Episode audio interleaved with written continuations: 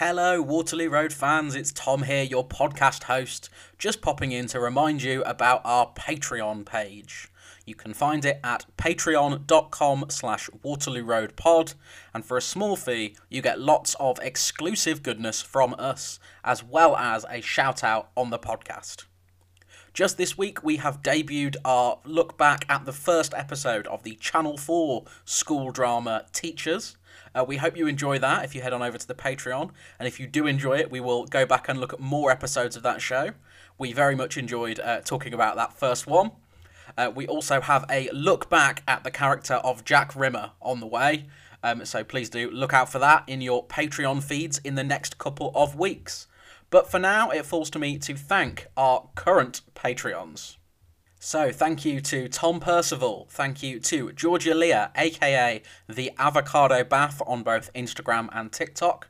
Thank you to Evan Francis. Thank you to Matthew Kumar. And thank you to Eliza, formerly of Waterloo Road Iconic, but now of at Multifandom on Instagram. That is mxlti dot fxndcm multifandom with all of the vowels changed. So head on over there for more from Eliza.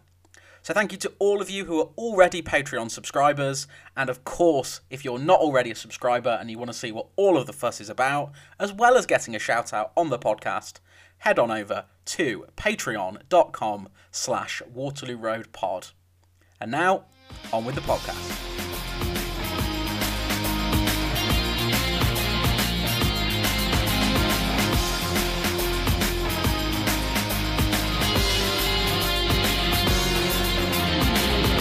Hello, and welcome to another episode of Everything from Nothing, the Waterloo Road podcast.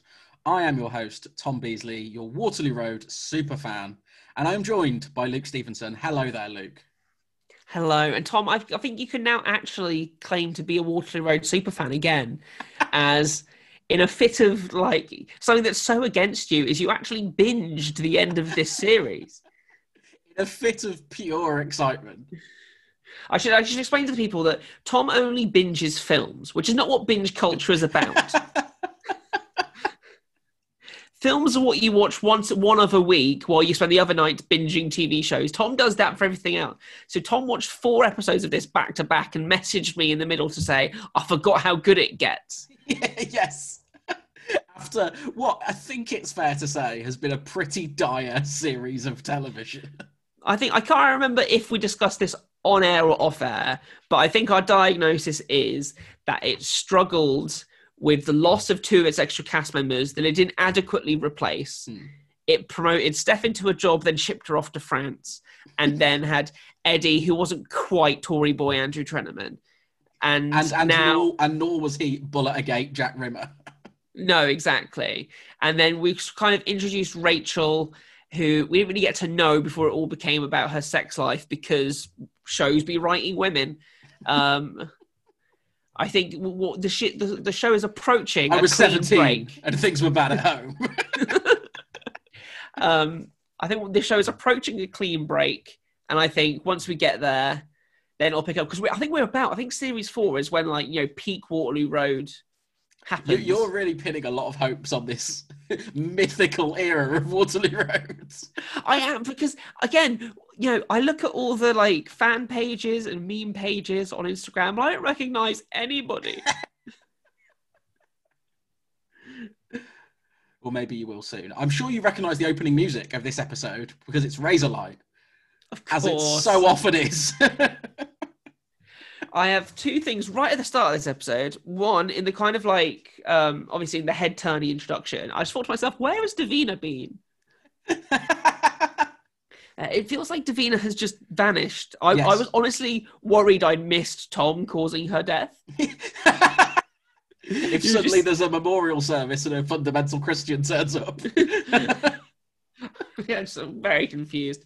And also, I have a question about the breakfast that Tom is making.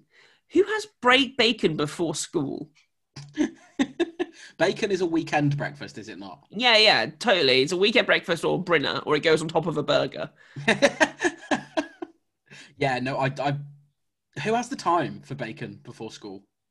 I seem to remember, like, when my parents, this might be where I get my uh, pension for fad diets from. When my parent, when I was a lot younger, my parents did the Atkins thing. They were cooking like it's some kind of sausage. Um, in they cook, cook that in the mornings before they went to work. So I used to have that. That was the only time I had any kind of cooked food before breakfast. It was for the two two weeks they were doing this diet, and yeah, why would you have bacon before school? Yeah, it's a strange one. It's just Um, too salty. I need something. I, after I have bacon, I have to have something sweet. So, and then then my whole day's off. That's why bacon and maple syrup on pancakes is basically the best breakfast. I think that's too rich. No, it isn't.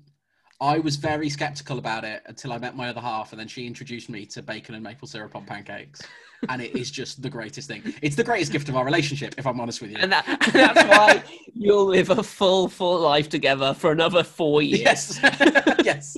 Until the inevitable coronary, it will be a lovely, lovely time. Um, so yes, around the breakfast table, the big points of contention are the fact that Mika wants to go to some environmental demonstration in London. Um, she's met this man on the internet called Leon. Um, meanwhile, Chloe wants to be a hairdresser, um, and Tom hates that for some reason. Um, so it, it seems that so Izzy hated bin men. Tom seems to hate hairdressers for no apparent reason. I think because Tom is stuck in the kind of very male sensibility that just like you're never going to make any money charging seven pounds for a haircut, forgetting that Chloe Yes. is going to be doing women's hair, Yes. where she can literally charge limbs Mhm. for the amount of stuff that she does. Um, but no, there's a bit of interesting kind of. I don't. It's a. I, it feels like it's kind of a weird kind of class warfare from Tom, but actually from the writers. Mm. And my whole thing, like the thing, I every time we mention this weird battle between Chloe and Tom over the hairdressing, I want everyone to remember that in the past seven episodes, Chloe has been very prominent in the Lessons for Life group, which the purpose of this group is to give people non-academic skills for the world of work. And then Tom goes very, very. You need good grades for something. I just. Well, you see, I, I never thought Chloe was in that group, but she always seems to be there when they are. Well, I'm yeah, sure because she you- was doing A levels. Yeah, but like Dante's in the group as well. So I think it's some. Uh, They, they I don't really they- know. yeah, basically, the, the, the lessons for life kids are the only kids we see, Yeah. and they Oh, want hang us on. to see Chloe and Dante. Hang on. They're in year 11 because Dante was held back because of all the, you know, causing death. because of his year in, in custody. yeah, yeah. So he's in the year below because he can go into the A level place because he's old enough, but he doesn't do A level lessons, and they're in the lessons for life stuff. But yeah, they basically, whenever they need them all in one place to cause a bit of a scene, they put them all Yeah. together. So that's why I'm against Tom's like, you know, looking down on people who like want to be hairdressers. Yeah, so there's, there's a strange little exchange between Eddie and Paul because Paul is reading a graphic novel version of Macbeth. And Eddie seems very excited by it, as if Eddie has never quite got Macbeth and thinks seeing it in graphic novel form might help. Well, let me tell you, I was in Macbeth. yes, I forgot we had our own Banquo. No idea what happens. Macbeth's the really easy one. I got some golden syrup licked off my face, and after that, I was I was done. If you'd had some bacon as well, it would have been perfect. They brought bacon. There you go. it very much felt like that Simpsons episode where they get abducted by aliens, and it was like how to cook for humans, How to cook for humans. how to cook forty humans. um, so Stuart's diggers have turned up to start the work on the school. Um, Hmm. Mika and Brett decide there are some trees there, and so they get in front of the diggers. this whole scene is so weird because like first of all this is such a tory opinion i'm so sorry mika wants to attend a deforestation demo in london now far be it from me to tell people how to protest but i feel like a deforestation demo should happen near a forest Um, Let's protest deforestation in this built-up area. yeah hundreds of years ago there was trees here um, and then brett says something along the lines of you can't bring the rainforest to rochdale and mika says I'm not so sure. As if she has a plan to do it. it's yeah, because then then we get this strange like class war fight between Brett and the builder. Everything's class war. Where- Brett just says this like, ugh. I wrote it down what Brett says. The, the the guy from the builder says something like, "Oh, get out of the way, son," or something. And Brett says, "I'm not your son, Neanderthal, and if I was, I'd be flipping burgers." Now, there's a lot going on in that sentence. Ugh. the thing is though, like did because we remember like last was it last winters, last summers? I don't know what time means anymore. Um Ex- Extinction Rebellion protests where basically they blocked all these tubes. You had hundreds of people who wanted to get to work who were basically yelling at them. And this episode basically kind of predicts the class divide there, in which you have working class man wants to do job, middle class boy has environmental protest against him doing that job, which is not really that man's responsibility. He is just he just wants to do what he was paid to do. And It's then mad. some kind of yeah. So yeah. this this episode has already, in what four minutes, disparaged hairdressers, builders, and fast food workers. and as well, environmental protesters. yes, Because I don't know about you, but after this episode, I was pro climate change. Just running through our leafy South London home, tearing down trees. Imagine. Imagine if it's just like I like the idea of doing a retrospective after 200 episodes of this, and it's like Luke, what have you learned about yourself? I was like, when I started this, I was pro-union and anti-climate change, and now Um, so yeah, as as you sort of alluded to, the show has remembered that Tom and Davina are a thing, um, and exist. So they're having a sort of conversation where Davina tells Tom that you know Mika's nearly eighteen, she can do what she likes, and I believe you would like to mention uh, one of Tom's turns of phrase at this point. Oh, so they're talking about Leon, and Tom says he sounds like a right knit your own yogurt type, and oh, I just had to pause. I had to pause it to just just live in the beauty of that moment It's a great line, Yes. which I too wrote down. because if it hasn't come across enough, I'm a bit of a centrist. So, Luke spends most of his life relitigating the Jeremy Corbyn debate. so as someone who likes to like tweets about environmental action but never protest it, the phrase knit your own yogurt type is perfect for me. Anyone who's anyone who's slightly to the left of me is a knit their own yogurt type now. Um, so, meanwhile, so Eddie obviously handed in his resignation in last week's episode. He seems put out here that Rachel's not begging him to stay. Um, and then she sends him off to deal with the protest. Um, and uh, when he arrives at the protest, he sees Brett and Mika and he goes, How did I know it was going to be you two? Because they're the two established environmental activists at the school. They didn't they graffiti your car a week ago? Yes. It's like that's not a great gotcha, Eddie. yeah. Oh, I see. It's the likeliest suspects. How did I know the prison riot was down to you, mass murderer? And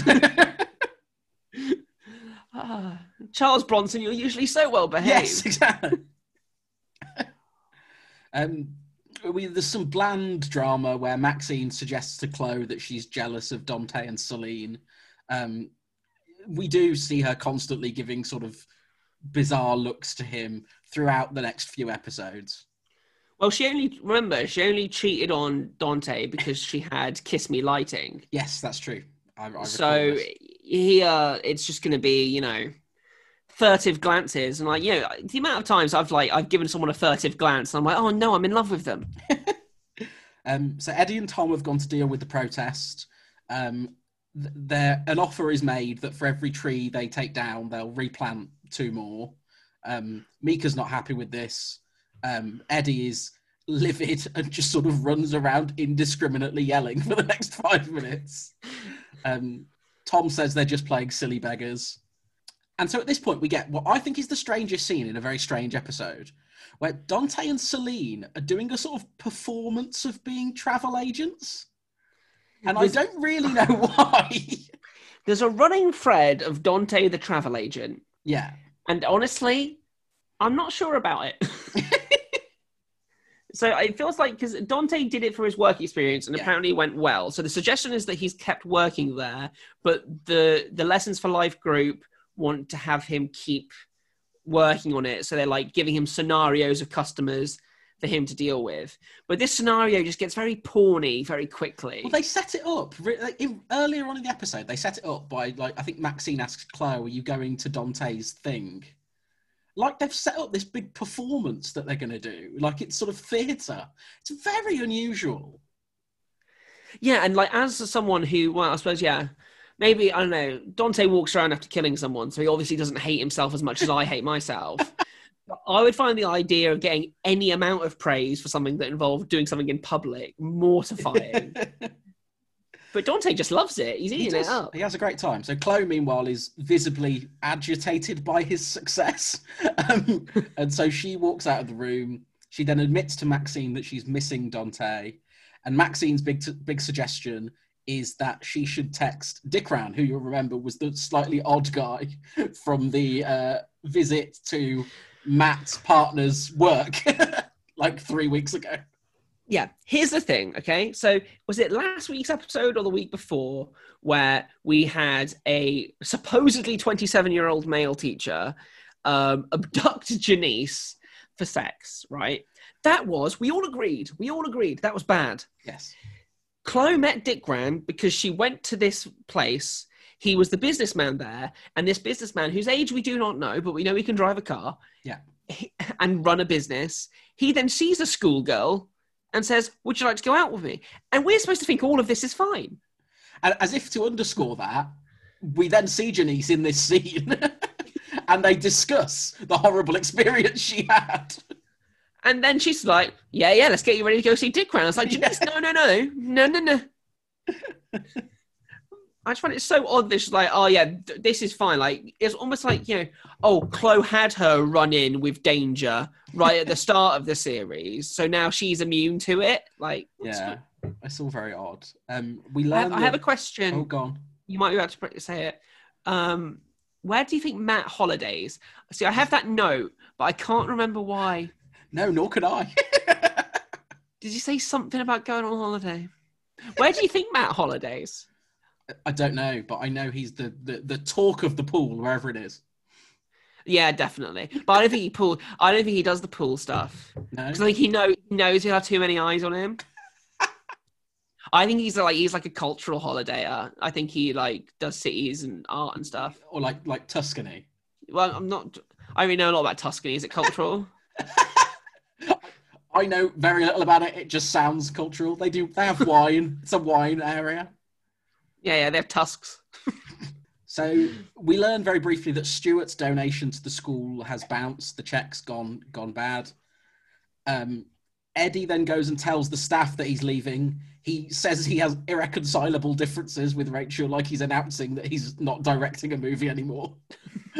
it's very bizarre. When what he means to say is, I can't tolerate the fact she was a sex worker. um, so Chloe is meeting with Dick Ran, who meets her in his car to invite her to lunch, which seems odd. They could have cut out the middleman there and just, just done, Gone the, to lunch. done the invite on the phone, met for lunch. Yeah, because again, Dick Rand just thinks loitering outside of a school is fine. Yeah. And I think we're supposed to think it's fine. I just, but like the last time that happened, they sold a girl drugs. So uh, Leon shows up at the the protest. Um, he immediately gives Brett a dressing down, and uh, Mika looks at him like he's basically the world's best person. Rachel starts to threaten that she's going to have to exclude the people who are at the protest if Tom can't sort it out. Um, Mika sort of remains steadfast, but it's clear that she's the only one at the protest who really cares in any way. The thing is, though, I still don't understand why. No. Well, the genesis of this story was Mika didn't want to talk about her boyfriend having slept with her sister, and now she's up in a tree. Well, they sort of imply that it's more about sticking it to Tom than anything else. But it's not quite clear when it changed from I want something to talk about with Brett that isn't the fact he slept with my sister Mhm. It's, it's unclear when that morphed into Tom doesn't like it, therefore I'm doubling down. To be fair to her, though, I think I'd go up in a tree to avoid that conversation. yeah, but she chooses, chooses to go into a tree with that guy. So it's um, Eddie is teaching VAT to the Lessons for Life kids, which feels quite optimistic based on everything we know about them. well, I don't I don't understand VAT. Exactly, exactly my point. Um, well, I think he's using VAT as an example to teach percentages. Percentages are quite. Like, they're not discussing the merits of value-added tax. no, they're not grooming Paul Langley to be the next chancellor. like, so what you're saying is that we can stimulate growth with a cut in VAT. so Rachel uh, then pops her head around the door, uh, pulls Paul out of the class. Um, they say that he's done really well, and they want him out of the Lessons for Life group and into the sort of the mainstream uh, GCSE A level part of the school. Um, Rachel then gives Eddie lots of praise for what he's done with the Lessons for Life kids, um, and wants him to to pass on the mantle to whoever the new deputy is. And we clearly see at this point that she is trying to make him want to stay. Yes, definitely. Because like she of um earlier in the episode, Eddie seemed to make, which I thought was really funny. Eddie wanted to say Tom's done a great job with the head of pastoral care role, and we can maybe consider him.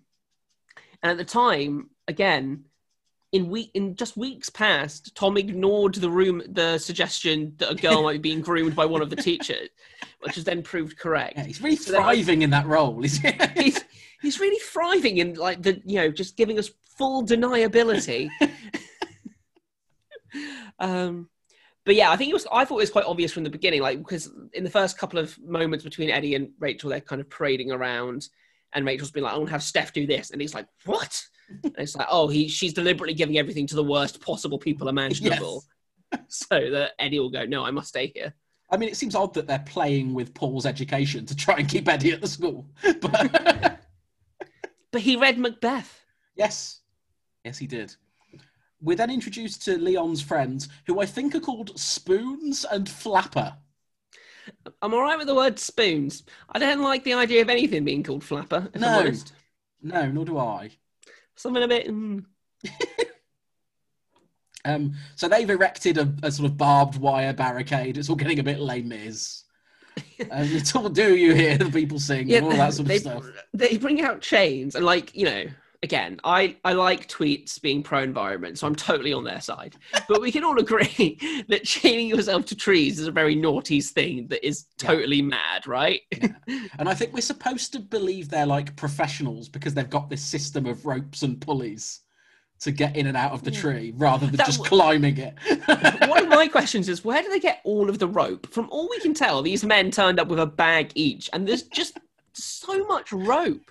Look, I'm sure Spoons and Flapper can carry their weight in, in in rope. They suggest a school council meeting, which Brett is all for. He wants to go along to the council meeting and uh, negotiate.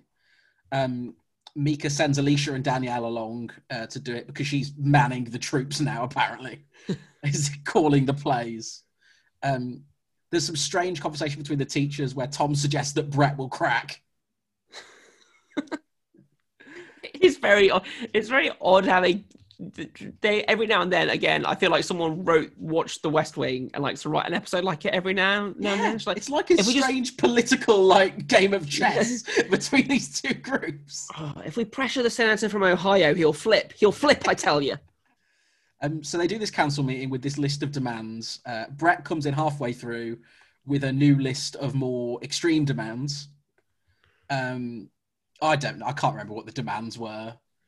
No, I can't. I know at some Like, point, plant a tree on every teacher's head, or yeah, there's like a grove or something. yeah, that's Um, sort of thrown in at the end as a weird demand, and then that's the one thing that they acquiesce to. Yeah, because no one quite knows what a grove is. It feels quite easy. to- it's like a grove feels like it occupies quite a wide open space. Um, but yeah, I know at some point Rachel says, "So this is a fair trade slash eco protest," and she's laughing while she does it, and that really tickled me. I found that really funny. this is a fair trade and eco protest. Pick Um, one. so Tom at this point is struggling. He says to Davina that it would all be funny if it wasn't so serious. Um, Davina for some reason, goes on about how the girls have Tom wrapped around their little fingers. For some reason, Davina now hates the girls. I don't know when that happened. No, yeah. Davina seems to appear to just give Tom the opposite to what he wants to hear at Yes. every single point in this episode. And yeah. But also she also I think she drops the line that um, you know, a firm telling off never did her any wrong. Given that a year ago she was nearly sacked for sleeping with a student, that's the kind of weird thing about this show where it has so many really really really dramatic storylines for every single one of its characters then it means later on when the show itself has forgotten about the storyline but we the audience have not they have this character act as if they're on the moral high ground yeah. which is just really odd Um, Steph talks to Rachel outside the council meeting and uses this really crass metaphor about the, the base system for how far you go with a boy. Yeah To say you need to like go to second base. It's very Steph Haydock, very inappropriate. give a bit of your top to keep your knickers on That's exactly what she says, yeah, which is yeah yeah, the less said the better. no Um, exactly yeah because we all know men There's a strange conversation up this tree between Leon and Mika, where Mika's talking about Tom, um, and then Leon asks her why she's doing this, and she says, "I've always loved nature and that," which you know, whatever. Um, like- Leon, Leon says completely seriously, "This isn't about you or me or spoons." And I just I can't, I can't do it. I can't, I can't. We can't, we can't seriously talk about anyone who's called spoons. I'm sorry.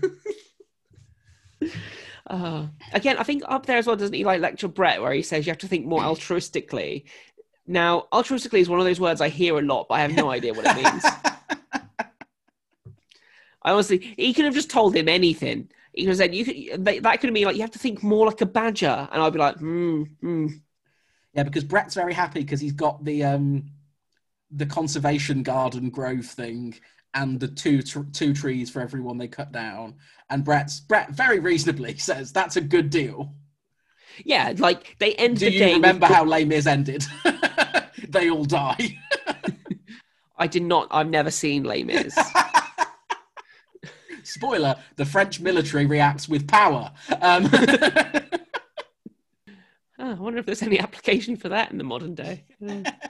that that play and that movie have fewer survivors than a limo ride with Dante. It's it's it's a high body count. So Tom arrives at this point. Um, he says to Mika that she's been doing all this environmental stuff for two months, which is a good bit of time framing for us. We always like that. Yeah, although it feels like three days, but. if we if we if we were committed to this, we would go back and try and figure out if two months actually holds water as a timeline. Yeah, we are not nearly that dedicated. Um, if if listeners want to do it, please do. Um, we then get another Razorlight song as um, Tom goes rogue and starts chopping up the barbed wire. To which the builder says, "You're not insured." Ah, all this bureaucratic red tape trying to keep people safe. What a joke! It's just It's- it's very like noughties Clarkson politics, isn't it? yeah, yeah, oh, all, all he wanted to do in was cut up this barbed wire and then clamber over it without any safety measures. Oh, these bureaucrats stopping him. Again, this is my more centrist thing. I did think you know needing needing insurance to operate like basically pliers was a little bit insane. well, you know, we've left the EU now, so soon you'll be able to merrily chop up as much barbed wire as you want. Exactly. Halcyon days. Um, so uh, Chloe goes for lunch with Dick. Um, Tom asks Janice and Maxine to try and find out what's going on. Um, we see their date a little bit later.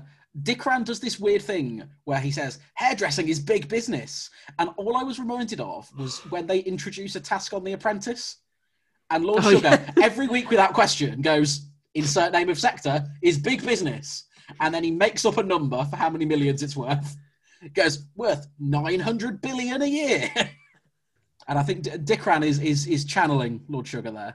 2021 Apprentice is going to be very different, isn't it? Well, Lord Sugar's like- going to stand up and talk about how coronavirus is a hoax. but, but then he'll just say like, yeah, this shop is a business, and it's one of the most successful businesses in the UK as it makes eight pounds a year. Your task is to set up a business to last till the end of the day. and then if it doesn't work, you have to fight the other businesses for vital resources. Um, in in other ideological uh, areas, um, Grantly is making a point about Claude, who's Steph's friend in France. Grantly says that education is increasingly propped up by foreigners who are not content with nicking our football clubs. Yeah, it's a bit odd that he'd go into the football like considering the kind of I, I do actually think they get Grantly as a pretty a spot on version of an old school left winger, which is government should run and communities should run things, but then with a little bit of jingoism thrown in. But like he has his choice of things to, that we sold to the French. We sold everything to the French. but he goes to football clubs. There isn't a French owner of a football club in this country. It's mad though, isn't it? Because like at that time, there was like a um, a whole thing about foreigners owning football clubs, whereas now people are lining up to have a foreigner take over their football club. I know the things that Newcastle fans will disgrace themselves with. exactly, exactly. No state is too brutal to own my football. So yes, Steph's been talking about Claude. Um, she's talking to him on the phone, and she says she doesn't doesn't realize how to translate Waterloo Road into French, and so she just sort of goes uh, "La Rue de Waterloo." but like, that's just the name. You don't have to translate names. Yeah, and I don't know that this has been established before, but they're sort of seeming to suggest that she doesn't even know French. Yes, that's a new thing, and it comes up again later on. Yeah, like... whereas a couple of episodes prior, she was having a fluent French conversation with Claude on the phone. Yeah, but now it's like she doesn't know what the words. She doesn't Yeah, know words. It's very odd. Um, Leon decides to go full eco-terrorist at this point because there's nothing significant happening. So they start lobbing bricks through various classroom windows um, to the track "Spit at Stars" by Jack Peñate, which is a proper noughties indie banger. Too indie for my soul. Um, Grantly's reaction to this is, as you might expect, to rally the union troops and say, This is a health and safety issue. We're refusing to work. All the other teachers who don't have names nod approvingly. Yeah, who says they should throw away the key for them? Someone does. Uh, some point you get to throw, like, you know, look, I've established this. I think they're all nuts, but still, like, anyone who spends a day tied to a tree, they're not my kind of people. But I think you should throw away the key. Uh, meanwhile, is running around town buying up loads of hairdressing equipment because she's getting a Saturday Saturday job at a salon. The salons not provide equipment if you're only working there on a Saturday. But no, here was my thing, right? is the job seems to be she's 16 years old, she walks in for a Saturday job, and suddenly she's cutting hair. Yeah, I don't think that's how it works. Like I seem to remember on like Coronation Street, wasn't like David in his grandma's salon for like eight years, just brushing up hair on the floor. Well, that's the sort of that's the like it's like the traditional Saturday job, isn't it? To sweep up hair in a in a in a barber's or a hairdresser's. Yeah, whether you're invited or not. Yeah. Yeah, he never asks for payment, Luke. He's a bit strange like that. Just love sweeping hair about. he doesn't even use a brush. Never seen anyone do it with their tongue before. It's very. um, so Tom and Eddie have gone for another shout at the protest. They seem to keep going away and then coming back to shout for a bit and then going away. and, and they never come back with any new tactics. No. It's just say, it's just to call, call them another version of a moron. And yeah, this it. time, this time they say militant nutters. That's this one. So at this point, the kids start to abandon the cause. Um, they are have decided they don't want to get expelled for this. It's not worth it. Um, Chloe turns up at this point, and um, they uh, Maxine and Janice explain what's going on, and Chloe just goes, "Oh, she's not still up a flaming tree," because increasingly in this show, Chloe is the voice of the viewer. she's she's really I said this a couple of episodes ago. She's gained such like tired divorcee energy in the last few weeks, and I love it. I'm totally here for it.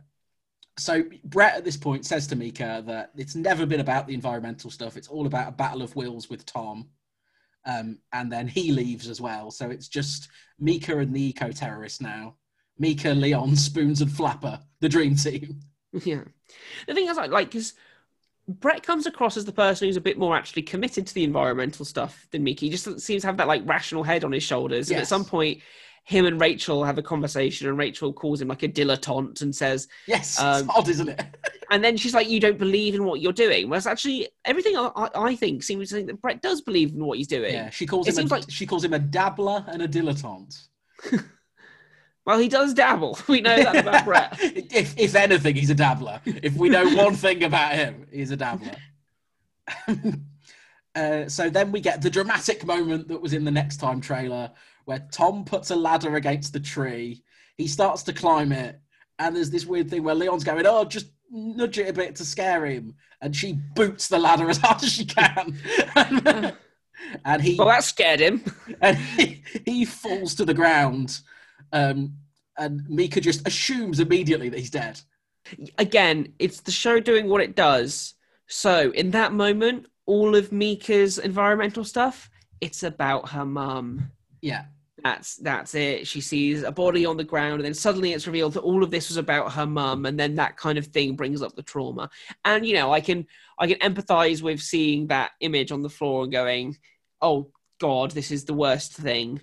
Um, but again, the fact that they've just at this moment gone, so all of Mika's weird behavior we didn't explain properly, it's because of this. Yeah. Stop asking us questions now, please. Um, so Tom is very quickly fine. They like wrap it. They do that wrap him in tinfoil thing that they sometimes do in ambulances in TV shows. Yeah, why? Why I did don't they know do that? why. Yeah. Soon, it, uh, in like one scene later, he's fine. They've just put a plaster on his head. And here's the thing. So, again, this is supposed to follow a school year. We're in episode 17. Therefore, we are approaching the end of the summer term. Why are they all wearing winter coats? the answer to that is they probably filmed it in November and they just didn't think anyone would notice. yes, definitely. Um, so the police turn up and they arrest Leon and Spoons and Flapper. And Eddie is smug, like, ah, we foiled you. And he's like, yeah, but they are right. Like, I mean, like, they're, they're right about the broader points of protecting the environment. They're not right about saving one tree by throwing bricks at staff members. no, but like, it's like, haha, you nasty environmentalists, we've got you this time. All we had to do was send one staff member up to throw themselves off a ladder. And The show then pivots into its favourite Americanism that an individual is allowed to tell the police Oh not to oh pursue God. charges. I've just written, I've written the quote, I told the police no charges, and then in capital letters, no, Tom. It is the CPS's job Yeah. whether it wants to press charges. I want to press charges against him for getting that wrong again. Oh, this show. And I think that, but the thing is, it's like the first series dealt with the law for Mm. quite a while, and under no circle, under no point did they ever say that Dante was pressed charges against because of Adam's family. no. It was because the Crown decided he deserved to be in prison. Yes. But like now they're just like, oh, I've told to drop the charges. You're not allowed to do that. Um, so Tom and Mika have a little heart to heart, like you said. They're talking about Izzy. Um, Tom sort of suggests he's going to be less um, less hard on them. He says, "You're an adult, and I'm going to treat you like one from now on." And I've just written, "Yes, because she owns your home." she does. Mika could have ended all of this just by throwing Tom out. so Eddie then goes into Rachel, um, says, "Oh, I've rumbled your ruse to try and make me stay, but I'm going to stay anyway, as long as we get rid of Stuart." Um, and he shows her the check from Stuart that's bounced, and they're now friends. Even though a week ago he was calling her all sorts of names for being a sex worker, that's all fine now. Well, they could be months ago for all we know. Like that whole moralistic side of Eddie's objections is just gone now. Yeah, yeah. The whole thing that it was badly written, but it was thematically interesting tension between them, and that is now gone. yeah. He he kind of he initially kind of revealed some kind of moral problem with having a woman with that history run a school of children, Yes. which I personally don't get it, but fine if you have your thoughts. But then they were like, nah, let's just abandon that now. Yeah, because they have to be the dream team fighting back against Stuart now. Yeah. Who I keep thinking, Hordley is a very posh name. It is quite a posh name, yeah, but he's a posh man. Yeah, I know, but just I, it really took me by surprise. Just the more they say Hordley, the posher it got. Is it because it's Rachel who keeps saying it? Yeah, And Rachel's she's, quite she's posh. ultra posh. She's Big Sue's, as we discussed last week. Oh yeah, she is big Suze. Stuart Hordley. Um, Hordley. So Jasmine and Davina are having a discussion again because Jasmine's only purpose in the story now is to give Davina romantic advice. Um, yes, seven-year-old Jasmine. Yes.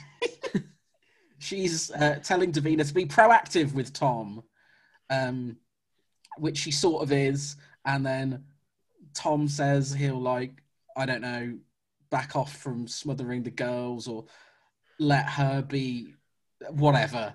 I don't understand why they're together, why they're not together. I, ugh.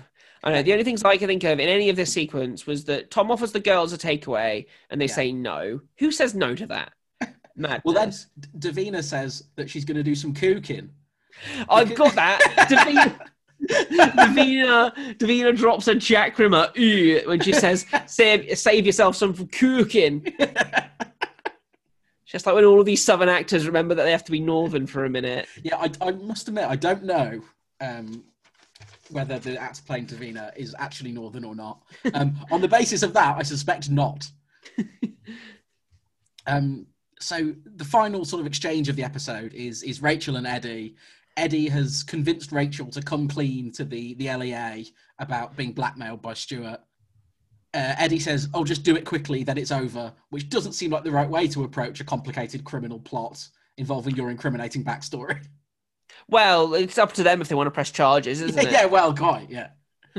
um, so Rachel pretends to phone the LEA, and we can see that what she's actually done is phoned a Chinese restaurant, and and that's how the episode ends with Eddie believing that she's phoned the LEA, um, when actually she hasn't. I like the fact that she just knows the number for a local takeaway off the top of her head. What, like, what I a queen? think that when she took over from Jack, Jack had a little bit of scrap paper in his drawer with all of the local takeaway numbers on. Uh, I just think it's like it's probably a very naughty thing just to know the number for a local takeaway. Yeah, you can get away with that now, just like because they'd be like, "Why are you calling us?" Book it on the app. What's the point of a cliffhanger if they show you the resolution in like five seconds later. like immediately after in the next week on? The first bit from the next week on is Eddie saying, "The LA don't know anything. You didn't even call them." Yes, and then we get Eddie punching Stuart because he makes a crack about her sleeping um, sleeping with him. Um, and we see that uh, the immigration service have turned up at the school for uh, for one of the kids, Yeah, kid of the week. kid of the week. So yeah, what did you think of this episode? I think it's a weird one. I think it kind of hits some interesting beats, but the the the environmental stuff has been nonsense since the start. yeah, we've never believed the environmental No. stuff. Um, and because we never believe because the story doesn't make a lot of sense and Mika's place doesn't make a lot of sense, therefore, we don't take any of the issues in this seriously. No, Like, we are always meant to believe that the issues they're bringing up here and the way that they're dealing with it are totally nonsense. When you can actually have a kind of, you know, a group of environmentally minded young people trying to make their community better but they just frame it in this mad insane way and again it's that kind of you know um quite like upper middle class slightly right wing version of writing it which is well we offered them double the amount of trees in their own grove and they said no these people will never be happy with whatever Yeah. we offer them. They're I- I think extremists. I think it's an of its time thing, to be honest. Mm-hmm. Because it is you know we we did take climate change a lot less seriously a decade ago. Some would argue we're still not taking it seriously enough um I, I was funny i was just having a conversation with my other half um the other day do you remember when we were at school and we'd be taught about climate change and they'd say what we all need to do is to make sure our tellies aren't left on standby and make sure you switch off lights when you leave the room and make sure you don't leave the tap running while you brush your teeth we were taught these little things rather than you need to affect systemic change. yeah i think it was because the businesses that were causing all the problems had bought our education system no, yeah, so, like this. Because I, remember that being like the sum total of our environmental education when I was. yeah, it, it's like it's you know capitalism is a hell of a drug, and they've sold us climate activism, and it's just like go vegan to cut, cut down your carbon footprint. It's actually just like no, if like five companies just reined it back in a bit, Yeah. we'd all be fine. But then this show's just like all the people who care about this want to save one tree in a school playground. and then they're What's framed. They're framed like you know a Scooby Doo villain at the end. yeah. Would have got away with it. Weren't for you meddling teachers. Uh, I think another thing about this episode, I do find Chloe's reaction to the Dante thing quite weird, but also relatable. Mm. Like, who hasn't wanted people they are no longer with to do poorly? yes. Like the Yes, fact that she and- resents his, his going well. Like Instagram is just a carousel of people I wish were doing worse. Yeah. And but the thing they don't reckon with that No, because they're not. The angle of the story is not she kind of resents him doing well. It's she misses him and she wants to be back with him, which is the wrong slant on that idea. But they only tie it to that when he's doing well, which kind of makes her look really shallow. Mm. Rather, it's like she just realizes she misses him at the same time that he's doing well and seems to be going places. Yeah, it's it's a strange one. Um, yeah, I, I don't hate the. You know, it's the it's the most I've ever liked Dante and Chloe. Um, Fine. I have a final question. yes, Um, please do far away. Do you, ever remember paying VAT at seventeen point five percent? No. I, I kind of like. I kind of resent that I grew up in the new Labour years. It meant I never got to live in it. You know. I was going to say you don't resent anything about the new Labour years. Yeah, the I only like- thing you resent about the new Labour Labour years is that we're not in them now, which is, Is that, is that they ended? yeah. really? The 80 and 17.5%. What concept? Yeah, so that's where we leave this week's episode. It's kind of an embarrassment of riches for, for play out songs, really. We've got several Razorlight tracks and Jack Peñate's Spit at Stars, which is a noughties classic. It's not an always classic I don't remember it.